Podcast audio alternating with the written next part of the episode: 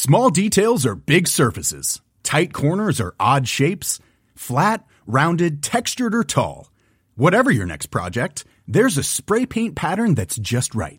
Because Rust new Custom Spray 5 in 1 gives you control with five different spray patterns. So you can tackle nooks, crannies, edges, and curves without worrying about drips, runs, uneven coverage, or anything else. Custom Spray 5 in 1. Only from Rust-Oleum Everyone knows therapy is great for solving problems. But getting therapy has its own problems too.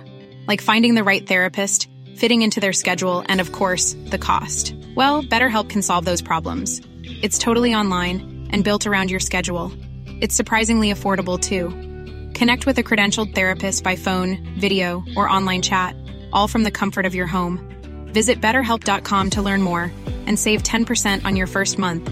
That's BetterHelp H E L P. Burrow's furniture is built for the way you live. From ensuring easy assembly and disassembly to honoring highly requested new colors for their award winning seating, they always have their customers in mind. Their modular seating is made out of durable materials to last and grow with you. And with Burrow, you always get fast, free shipping. Get up to 60% off during Burrow's Memorial Day sale at burrow.com slash ACAST. That's burrow.com slash ACAST. burrow.com slash ACAST.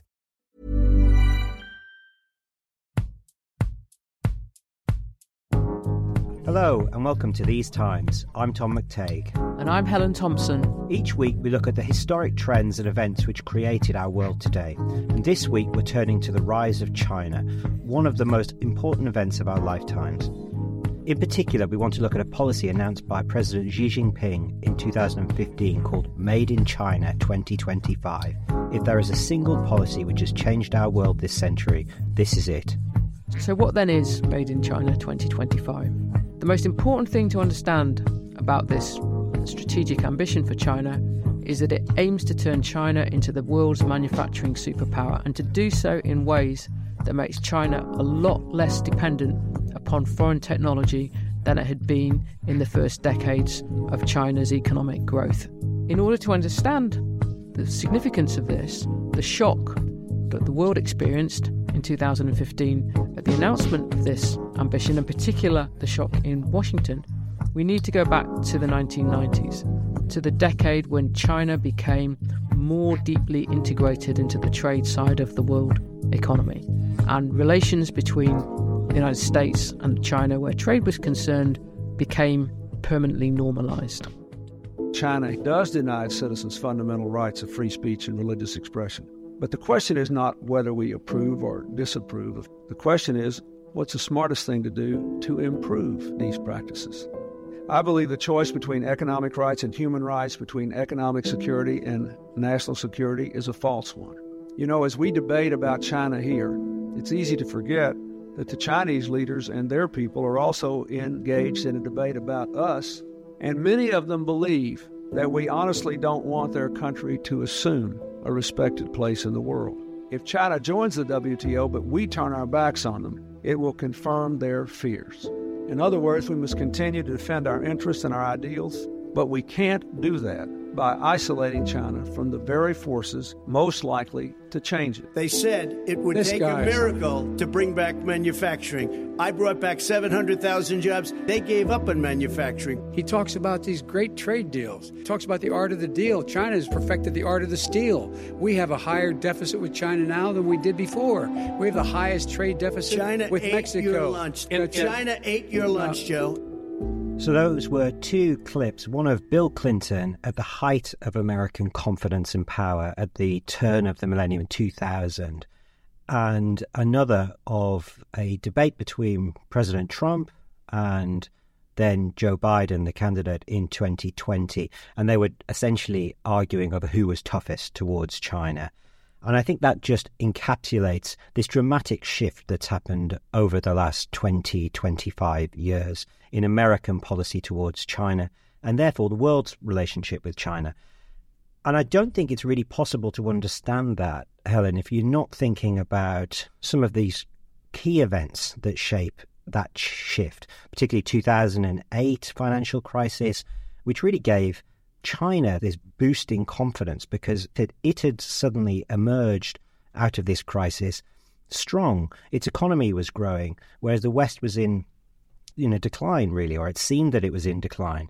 And then you have the elevation of Xi Jinping to power in 2012, and his signature policy comes out three years later, this Made in China 2025. So that's the story. But I think you could, you can't understand it properly if you don't go back even further. You don't paint the picture of how we got to this point. And really, I think it starts with Nixon opening up to China in the 70s.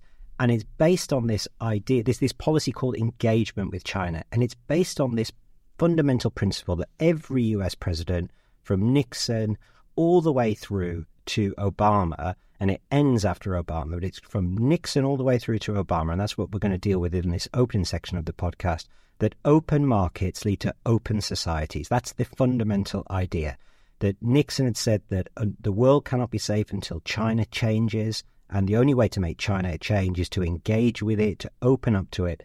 You can really say that's proved untrue.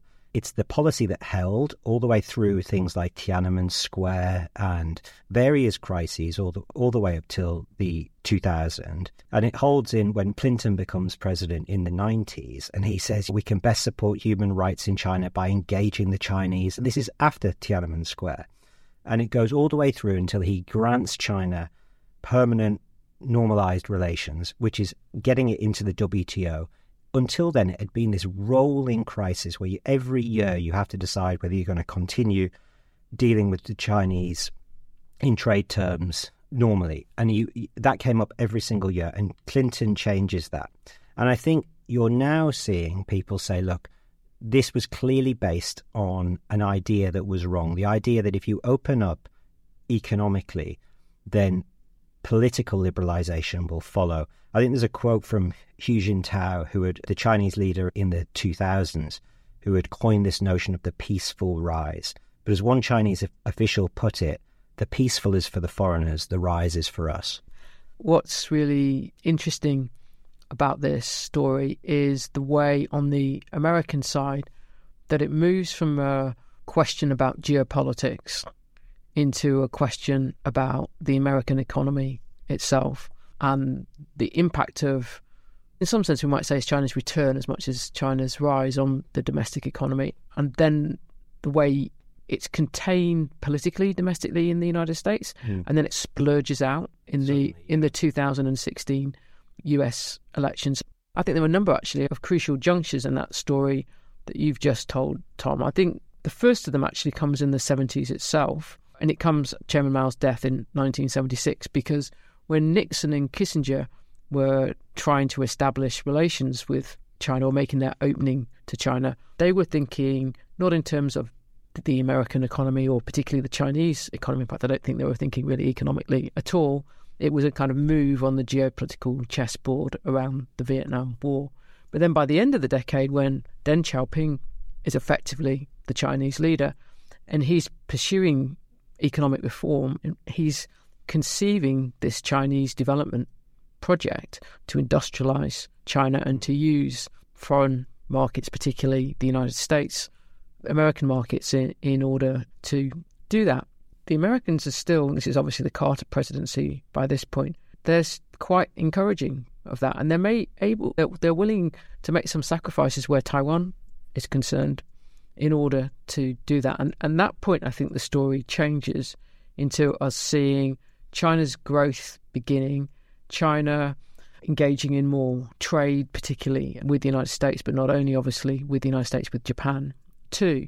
And then Tiananmen Square comes along mm. in 1989, and then there's a choice for which is the George Bush senior administration about what to do about that.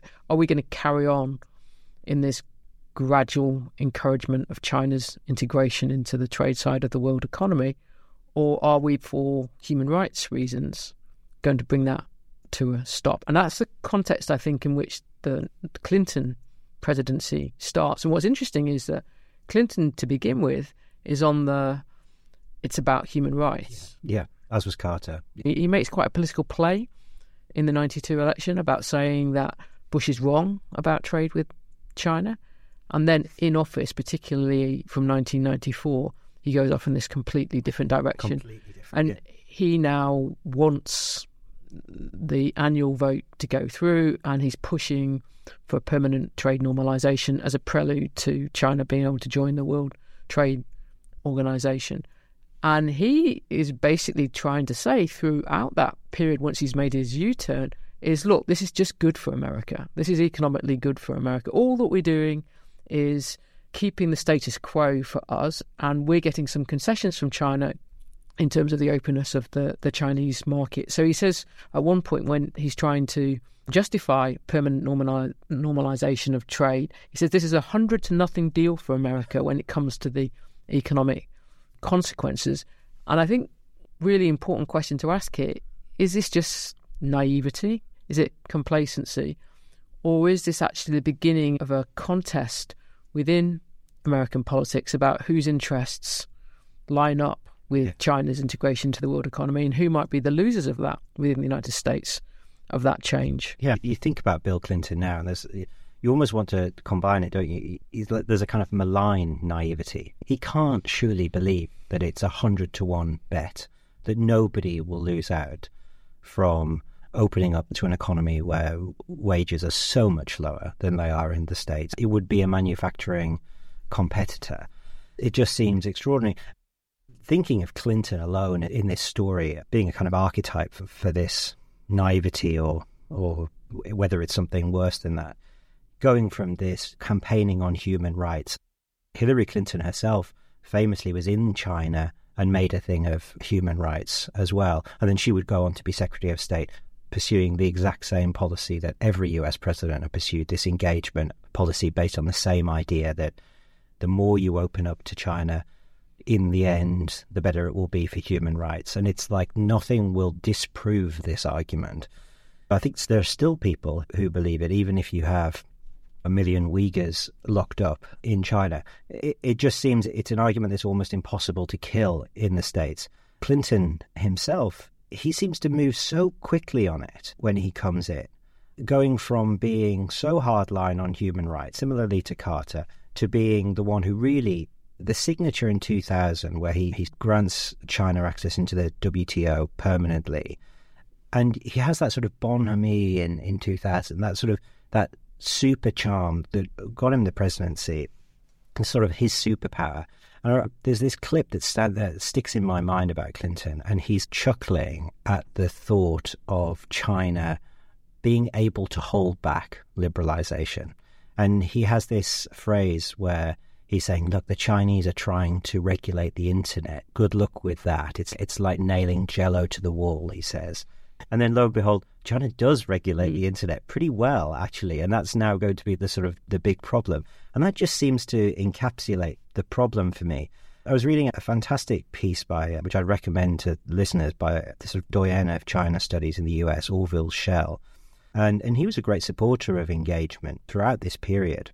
And he now has concluded that much of history, in his view, of Sino-US relations since the 70s was it was in quotes a series of Chinese defined obstacles that the US has been asked to overcome in order to preserve the overall relationship. And I think there's some element of truth there that it always fell on the US to put aside its concerns about Chinese authoritarianism or human rights abuses. I'm not sure the, the Chinese ever really shifted in their position, that the US ever really s- succeeded in dragging China away from its fundamental beliefs it just deepened the economic relationship. Yeah, I think there's quite a lot of different things going on here. I think that the reason why Clinton took the positions in which he did is a mixture of naivety, but I also think it's because he was deliberately siding with the corporate interests of mm. big American companies who knew that there were huge opportunities for them in integrating their businesses into yeah. China. When he says, look, this is a hundred to nothing deal for the US, that was true in the sense that the US wasn't making any new concessions about opening its market to China. But the very fact that it was permanently normalizing these trade relations meant the risk that corporations had in terms of relocating production to China was taken away. Yeah. And so that's where you start to get a company like Apple that had been quite in its early days a bit of a made in America Yeah. company starts to move a lot of its production into China. And obviously, then there's a significant difference between the winners in the United States of the new trade regime encapsulated in China's WTO membership and the losers of it, those who have jobs in manufacturing companies in the United States that suddenly find that their companies are relocating Yeah. those factories to China. There's a significant fall in US manufacturing employment in the first years after normalization of permanent normalization of trade relations.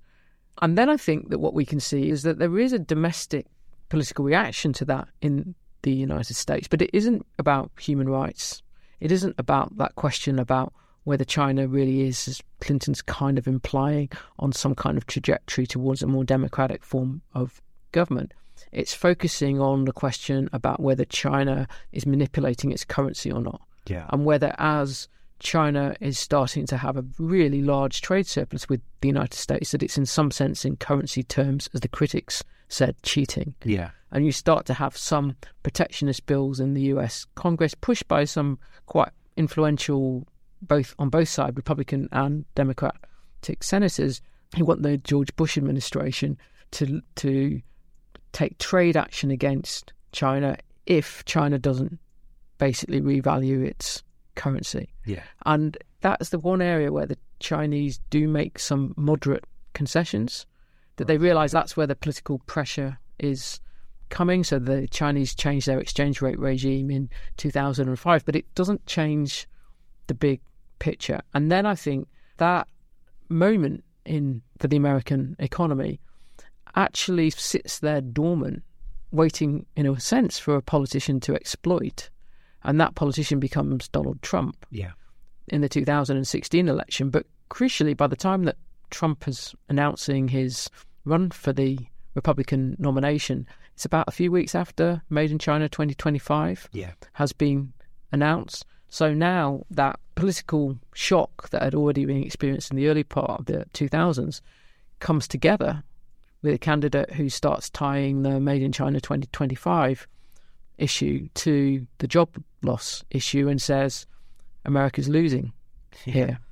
Which it was, and he's got he just alighted at a fundamental truth. I was a friend of mine had this idea of Donald Trump being a kind of lighthouse who just occasionally like the light would just uh, fall on some truth. It, it went round. It was very random, and I, I think it's like a, a slightly broken lighthouse that just occasionally lands on something, but it, it landed on something true there. It's hard to it's hard to argue against that. And I think what's important to see, though, is that Trump comes to articulate what will be the new consensus. Hmm. And that wouldn't be the case, I think, without Made in China 25. If it was just a question of going back to the political shock of the, or the economic shock, I should say, of the early 2000s, it's Made in China 2025 that turns Trump into articulating what will become the new consensus. And it's that we're going to turn to after the break.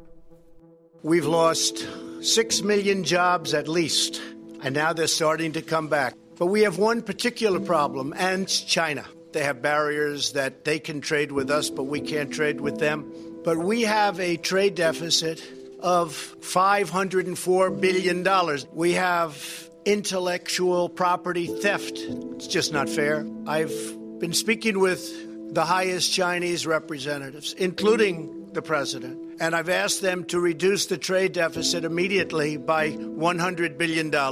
The tremendous money that we've paid since the founding of the World Trade Organization, which has actually been a disaster for us. If they charge us, we charge them the same thing. That's the way it's got to be. The. Inflation Reduction Act is also the most significant investment ever in climate change. Lowering utility bill, creating American jobs, leading the world to a clean energy future. I visited the devastating aftermath of record floods, droughts, storms, and wildfires. We're rebuilding for the long term. New electric grids, clean energy to cut pollution. We're going to build 500,000 electric vehicle charging stations. We're helping families save more than $1,000 a year with tax credits to purchase electric vehicles.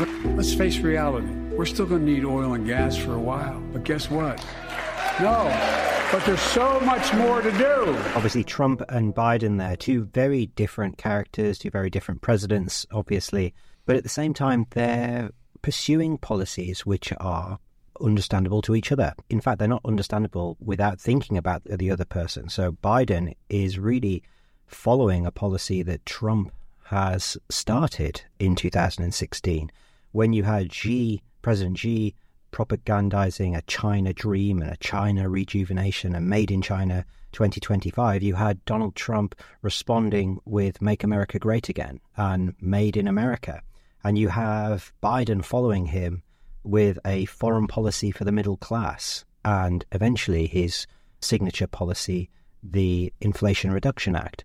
And these are policies in response to each other, aren't they, Helen? That's how you have to understand them. And then they affect the rest of the world. We should separate out two things here, which is the trade and tech war with China Yeah. that Trump begins and Biden, I would say, takes into another level, and we'll come on to that. And then the Inflation Reduction Act that Biden encouraged Congress to pass. Obviously, initially he was framing that around a green new, more around a green new deal than calling this an Inflation Reduction Act. And it's pretty difficult to imagine that Donald Trump would have passed this legislation. But the bit of it that is in the same Trump space that Trump was occupying is its clear strategic competition with China Yeah. context. So what we see from 2015 as a response to the Made in China 2025 announcement is that everything really in American economic policy outside the monetary sphere becomes about strategic competition with China. That the American economy, in that sense, is becoming geopoliticized quite rapidly. And that is because I think that Made in China 2025 is such a seismic shock in Washington because they begin to see or begin to fear a future in which, in the crucial sphere of energy and the energy transition, that China will dominate. That, in that sense, if the age of oil and gas had been an American century, I know that's oversimplifying, Yeah. but there's something in that, then the, the age of low carbon energy would belong to China. And they begin to see that the tech question and China's technological ambition have national security implications for the United States. What we can see then during Trump's presidency is that he moves really to declare a trade war Mm. with China.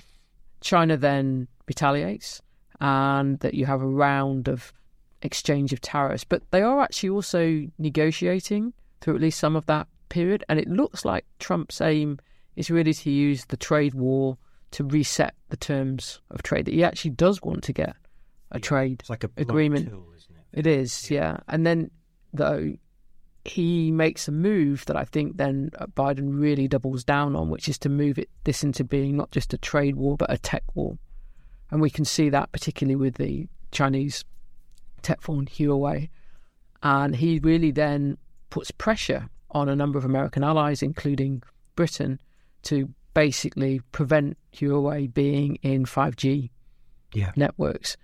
And this sets up, I think, the turn that Biden makes into not only accepting the trade war that Trump's declared and actually in the end not resolved, but a tech war against China where China's technological development and use of semiconductors and China's ambition to dominate high tech manufacturing is seen as completely unacceptable. Yeah. And that the American state will be used to try to stop that. I think we're living in a tr- more Trumpy world now. We're seeing China through Trump's eyes in a way, in that until Trump, Obama was wobbling. Obama had the pivot to, to the east, which was really trying to think about China as the great strategic threat and the theatre that the US had to concentrate on more than Europe. But he never really followed through on it. It was incoherent because he was still following the policy of engagement and the fundamental idea that opening up to China, engaging with it, and you can bring it into the world system that has been built by the United States. China can just be another power in that same system, and a system essentially dominated by the United States. That that goes with Trump, and it's gone with Biden. And you see a world on, in much more raw power terms, I think, so that actually China becoming wealthier is itself a threat to American power. It's not just a 100 to 1 shot, as we talked about in the first section, it, that it has a direct consequence on the West and, and American power. And so you have to respond to that because it's not just about China producing clothes or cheap equipment anymore. It's producing high end stuff and it's using it to boost its own power and it has its own power aspirations itself. And power is relative ultimately. It doesn't work like economics where a rising tide lifts all boats. That's not how power works. And so that sort of brutal way that Trump looked at it, I think has shifted things in the States and it shifted things for the rest of us. And also, Xi thinks about the world, I think, much more like Trump. Xi came to view engagement as a threat to one party rule in China. He saw the idea that it, that it meant opening, liberalizing China politically as well as economically. So he began a shift against that. But he, I think, he was emboldened surely by the fact that China, by the time he became leader, was so much more powerful than it had been under previous leaders. So it seems a kind of obvious endpoint to me that as China gets more powerful, it's going to be more emboldened on the world stage.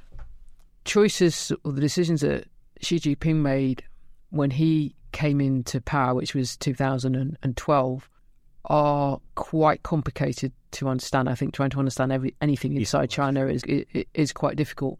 But I think that we can see that by 2011, that Chinese growth was really slowing and so that if China was carrying on on the trajectory that it had was on until that point, I think China was likely to get trapped in this middle income status.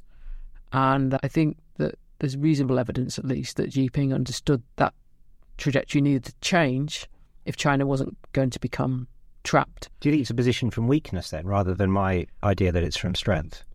I think there's different things going on. I think that if you look at it in terms of China's geopolitical ambitions in the Pacific and in the South China Seas and its ability to develop its navy, I think that's from strength. Right.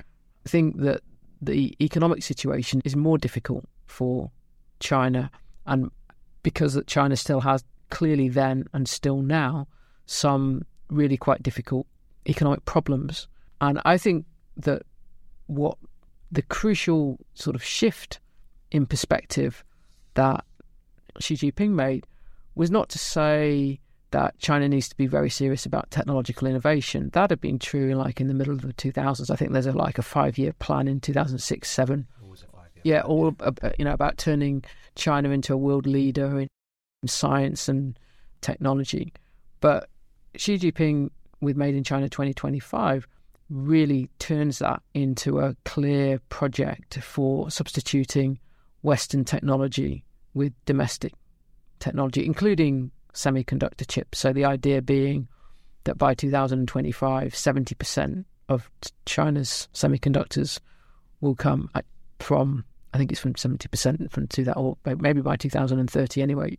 It sets a target by when 70% of semiconductors have to come from within China itself. And in some sense, I think that worldview that he has says, look, we need to make the rest of the world dependent upon China, is that we will dominate the high value end, value added end of global supply chains. And instead of us being dependent upon the United States, we'll be dependent upon us.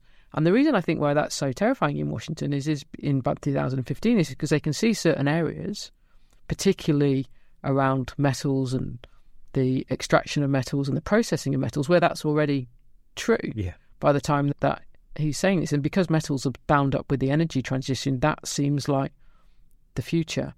And then I think, though, what we can see is that when Biden comes in, that the Chinese are really understanding that the tech war is bad news for them and that they are going to be more hurt by it than the Americans, even though they both have this semiconductor chip vulnerability to Taiwan.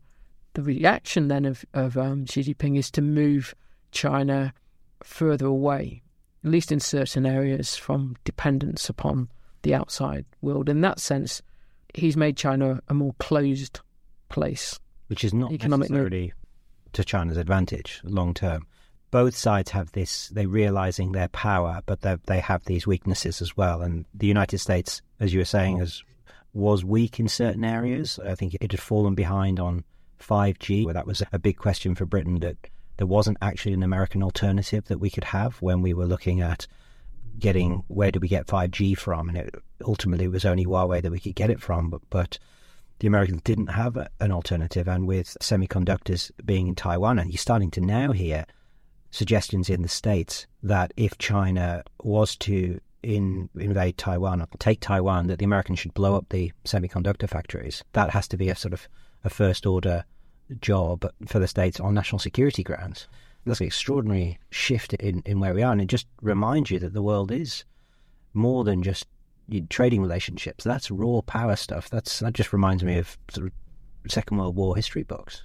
Yeah, and I think what we can see is that both sides in the last couple of years are really trying to reduce quickly their semiconductor dependency upon Taiwan. I think there's a speech that Xi Jinping gives in autumn of last year in which he says that it's a matter of urgent national security for there to be technological breakthroughs where semiconductors are concerned. The US Congress passes the Chips and Science Act in July 2022, so July of last year. Again, behind that, the idea that the US has to have a domestic semiconductor industry. And I think that, particularly perhaps over the last 18 months, as tensions over Taiwan have escalated, is the sense that actually there's something that is incredibly dangerous about both sides' dependency on an island which is actually central to the geopolitical tensions. amazing that we've got here be, between them, and you could say you could perhaps say that from the American point of view, that a, a world in which they can move to some level of semiconductor, if not self sufficiency, at least dependency on states on countries that are allies yeah. would allow more autonomy or more discretion for itself about what to do about the Taiwan question. Because obviously, a world in which China took Taiwan whilst the American economy was still dependent yeah. upon the Taiwan semiconductor manufacturing company would be an incredibly dangerous world. Yeah, they want that the, happen. That's for, why they'd rather blow for the United States. And but the alternative is actually to develop to escape the dependency. And I think that's where we can see the moves that the Biden administration has been making. And I think if we go back then to the Inflation Reduction Act, a significant part of that is about trying to break metal dependency, metal processing dependency upon China, and saying that has to take place either in states that the United States has a free trade agreement with, and in some sense that preferably means Mexico and Canada, but all states that the United States now says are crucial to American national security, regardless of whether there's a free trade agreement. So, effectively, I think from something that was said either last week or the week before, that Australia will be treated for these purposes uh, as part of the effectively as a state that the US has a free trade agreement with, even though it actually doesn't. Really, yeah, I hadn't realised that. The, I love the way the Americans call their various act, the Inflation Reduction Act, and all this. And it's, it's essentially the the Keep America Global Number One Act. That's the that's the purpose of this. And I think what we're going to turn to after the break is the effect of that on the rest of the world outside of China and the States, and particularly here in, in Europe and Britain. Everyone knows therapy is great for solving problems, but getting therapy has its own problems too, like finding the right therapist, fitting into their schedule, and of course, the cost. Well, BetterHelp can solve those problems. It's totally online and built around your schedule. It's surprisingly affordable too. Connect with a credentialed therapist by phone, video, or online chat, all from the comfort of your home. Visit betterhelp.com to learn more and save 10% on your first month. That's BetterHelp H E L P. Burrow's furniture is built for the way you live. From ensuring easy assembly and disassembly to honoring highly requested new colors for their award winning seating, they always have their customers in mind. Their modular seating is made out of durable materials to last and grow with you. And with Burrow, you always get fast, free shipping. Get up to 60% off during Burrow's Memorial Day sale at burrow.com slash ACAST. That's burrow.com slash ACAST. burrow.com slash ACAST. It's an honour to welcome President Xi to Downing Street. It marks a key moment in the relationship between our two countries. The more we trade together, the more we have a stake in each other's success, and the more we understand each other, the more that we can work together to confront the problems that face our world today. We should increase our financial and economic cooperation with the UK as the partner of choice for China in the West. Visit marks the start of a new era, a golden era. In a period of just four years, China launched new warships exceeding the combined tonnage of the Royal Navy fleet. We are bound to ask ourselves why is China making this colossal military investment? We will always put our national security first. Britain will soon be the 12th member of the Trans Pacific Partnership, and we've joined the United States to help Australia to build nuclear powered, conventionally armed submarines. I reject any notion of inevitability. Dealing with China is not a job for the faint hearted. They represent a ruthless authoritarian tradition, but we have an obligation to future generations to engage. So, in those clips, you heard David Cameron declaring a new golden age of China UK relations in 2015. God, it feels like a long time ago, but it was in 2015. And the Foreign Secretary, James Cleverly, recently making his big set piece speech on British China relations, obviously sounding very different there. So the trajectory is very similar to the United States in how quickly we've shifted. If anything, Britain has shifted more than any country on earth in its China relations, or so it seems from the the big picture. We've gone from a position really not very long ago where we were the London was the first international clearing center for Chinese currency had raced ahead of its competitors there to become the big offshore center for Chinese currency. We'd signed off on Huawei delivering 5G here. We had Chinese investment in our nuclear facilities. And then you had obviously David Cameron there trying to really set a, a strategy for Britain. We would become China's preferred destination for investment in Europe or in the West. Really, we were we wanted to be China's best friend in the West. There was obviously a certain economic logic to that. It was similar to the logic that Margaret Thatcher had about getting Japanese investment into the UK in the 80s. And it was based on Britain being in the European Union, so the best place to invest, and then we can we can just ruthlessly make money out of Chinese economic growth. And that all collapsed with Brexit, Trump, Made in China 2025, and the reality of the world in which we live. And we've had to shift with that. It does seem remarkable that we got that bet so wrong. When you go back and read that James Cleverly speech, we are still holding on to some hopes of that that world can be kept alive. We're not giving up on it entirely. Even through Theresa May and Boris Johnson and now Rishi Sunak, there is this idea that we can somehow balance in the world between our alliance with the United States and the reality of, of Chinese economic wealth, that we still want a bit of that if we can. And Cleverly actually doesn't give up on that, even though he sounds quite hard there.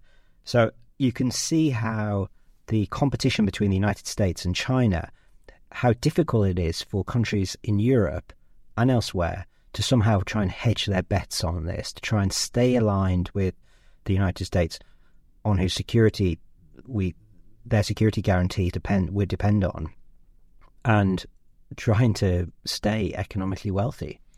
Yeah, I think that the really striking thing about the Cameron Osborne period um, was not just the embrace of China and the kind of language that both Cameron and Osborne used about that, but the willingness actually to move away from what the Americans wanted in that period. So this is the yeah. Obama presidency, and the Obama administration didn't want European states joining the Asian Infrastructure Investment Bank, through which China's Belt and Road Initiative was financed. And I think Britain was the first European country. We're still a member to to join. So there was actually a willingness to take a hit on the a bit of a hit anyway, like on the Atlantic relationship at that point. And I think, as you said, Tom, that London's position as a financial centre was seen as the particular way in which Britain could exploit yeah. the China's position in the in the world economy.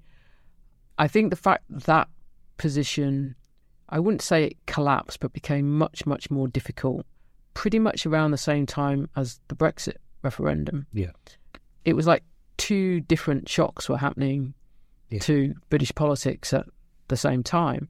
I don't think it's right to think that, that Britain was as badly hurt by the US China trade war as Germany was. No. I think that the German economy got into some real difficulties in 2018 because it was caught up in that. I think, though, what happened was that the turn in Washington meant that people in London had to start thinking in national security terms about Britain's relationship economically with China. But I think the really crucial turning point was then in 2020, in May 2020 to be more precise, when essentially the Chinese government ripped up the agreement on Hong Kong. Yeah. And that yeah. is when I think that Johnson's administration, which had tried, despite all the pressure that Trump was putting on, to still carve a, a, at least a semi independent road on China, that came to an end. Came crashing down. But I think that we've seen in the last few months, and I think you can even see this in the difference in the language between the integrated security review from, review from was 2021 to the refreshing of it this year, that there's an attempt, I think, to pull back, as you said, to say, okay, we can't just give up on on, on having a relatively deep economic relationship with China, but at the same time, you have British politicians, including obviously Sunak himself, who's saying, look, we must face the problem of the British economy's semiconductor dependency yeah. upon Taiwan. So, in that sense, Britain's had to do what the Americans have done, but it can't possibly do anything like the scale. Yeah. So, I think that probably for 50 times more money, government money going into semiconductor development and subsidies in the US than what's going on in Britain. Yeah, we're buffeted, aren't we, by the winds from the United States constantly. I do think it's interesting that how Cameron, as you were saying, Cameron Osborne were trying to, were prepared to pay a bit of a price diplomatically with the states to pursue this policy. But actually, so was Theresa May, in that she resisted pressure and believed that she could maintain national security while dealing with Huawei. And actually, so did Boris Johnson. They have continued to try to carve out an independent policy. But when push comes to shove, the United States can turn the dial, the pressure up enough that it forces a change of position. Before Liz Truss became Prime Minister, when she was Foreign Secretary, I actually put this to her and she denied it furiously that it had anything to do with the United States pressure, that, in her words, we Britain had changed policy on Huawei because it was the right thing to do. But that's obviously nonsense it was that the US had put sanctions on Huawei so that the British Security Service can no longer guarantee the security of dealing with Huawei in Britain. And the Americans knew what they were doing and forced a change of position from the UK. And so I think that is quite illustrative of where we are going here in the future in our relationship with China. We are going to try and strike an independent policy as much as we possibly can but we are ultimately going to choose, I think, the United States whenever the United States puts enough pressure on us to do so. But I think that there's a separate question going on, which is how does Britain, any British government, respond to the economic geopolitical competition between the US and yeah. China. Because I think on the security questions, when the Americans say it's national security, then the British government is going to get into line. And indeed, the British government, I think several under successive prime ministers now, have wanted Britain to play a bigger security role in the Indo Pacific. Yeah. And that AUKUS is part of that, but there's more to it than that, I think, as well. But being willing to act as one of the United States' principal European allies, I think only the French can really say that they're engaged in the Indo Pacific in the same way in a security sense, It's not the same as knowing what to do about the geopolitical economic p- competition between the US and China. And I think you can see that over the semiconductor question, where what we do looks feeble, and to the extent that is not feeble, is the premise of the policy still is we need to be integrated into global supply chains. We just don't want them dominated by China. Yeah.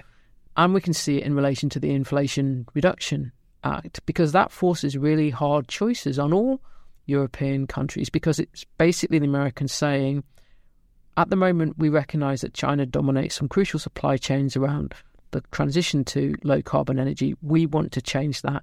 We're going to change that by doing by using subsidies and tax credits, and we're going to treat an area which is essentially the United States plus free trade areas Yeah. that, as the core.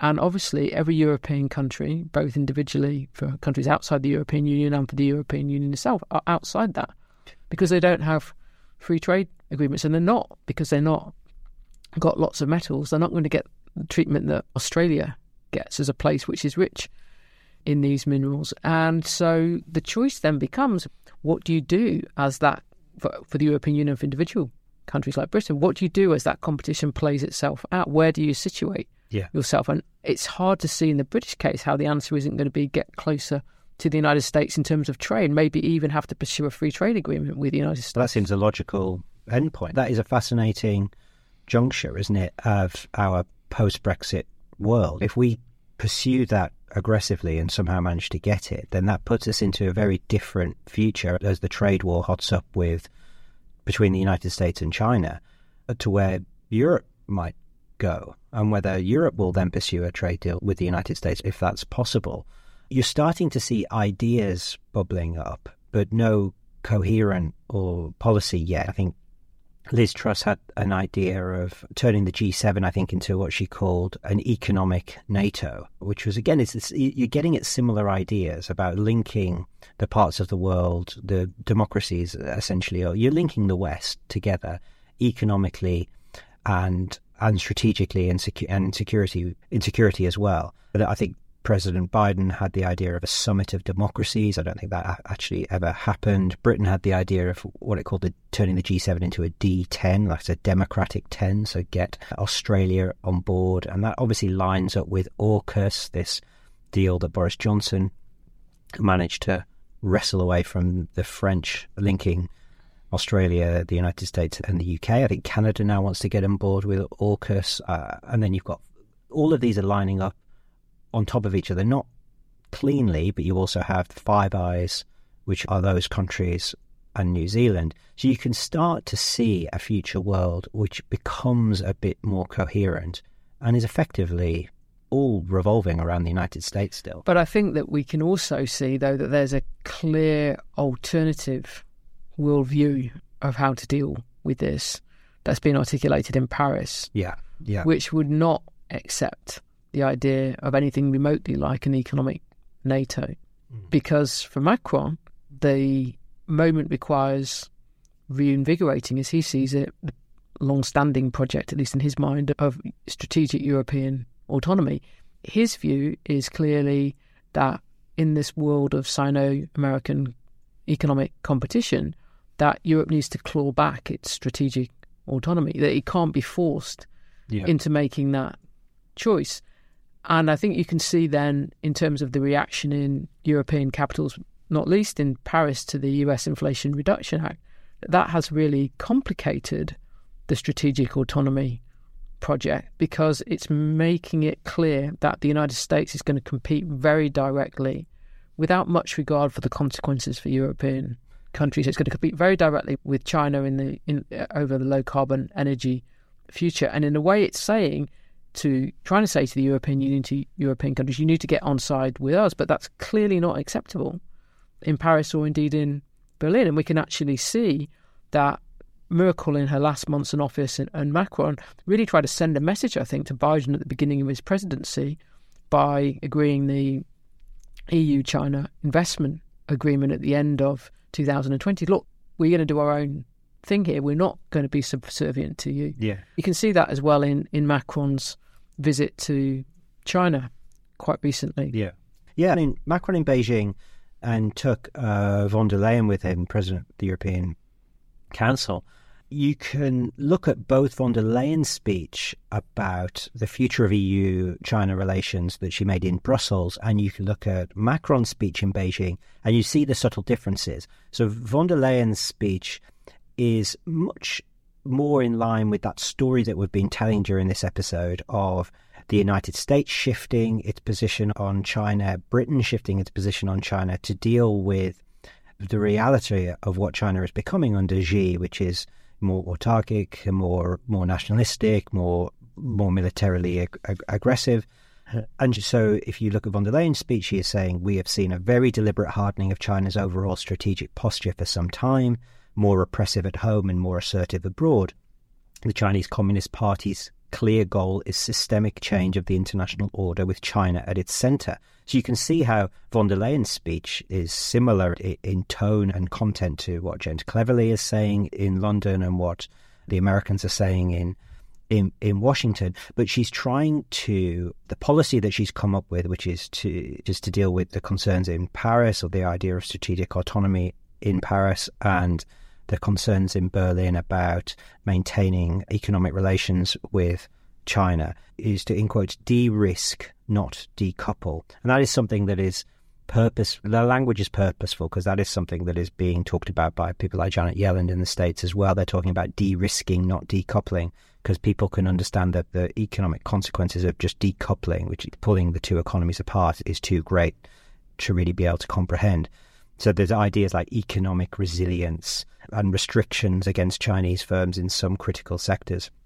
So I think the EU is shifting towards an American position, but Macron, who is in line with that, but he puts the emphasis more on on maintaining EU strategic autonomy. I sympathise with Macron's position because I think there is obviously a kind of certain essential dignity to that. If you're Europe, surely you do want to be able to make your own decisions in relation to China by yourself and not be completely dependent on the United States. I emotionally sympathize with that. At the same time, I just not, I can't wrap my head around whether it's at all possible. Do you think it's possible, Helen? Given, I mean, given Ukraine and everything.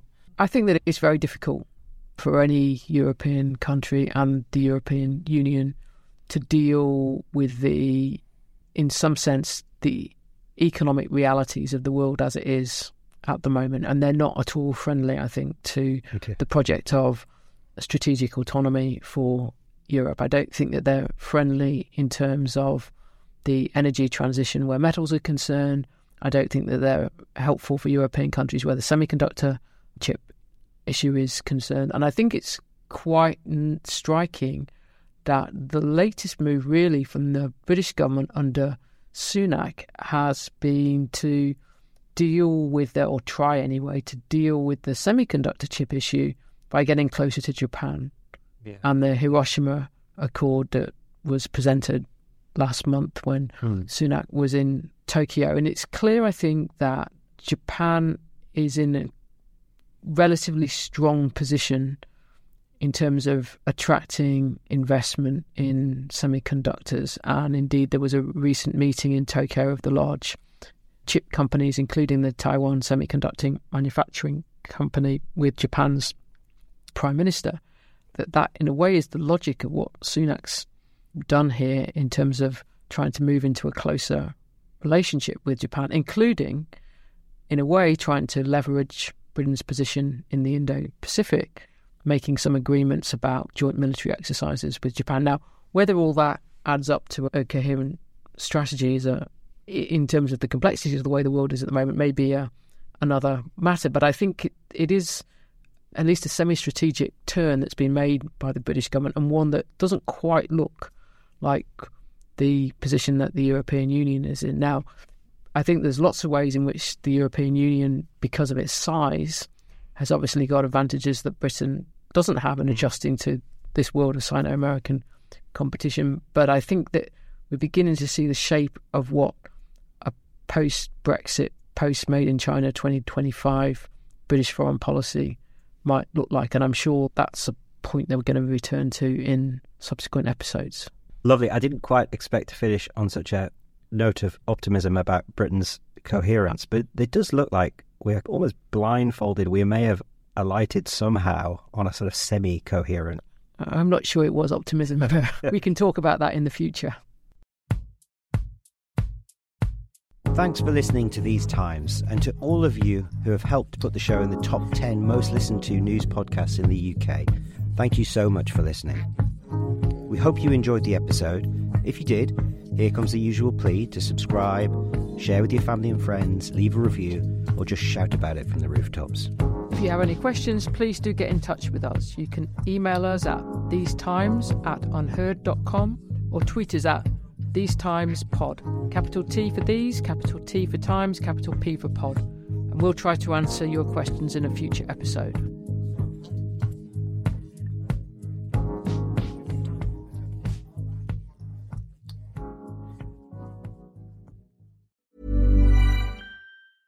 Hey, it's Danny Pellegrino from Everything Iconic.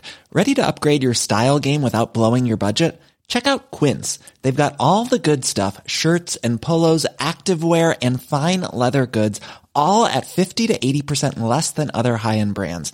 And the best part? They're all about safe, ethical, and responsible manufacturing. Get that luxury vibe without the luxury price tag.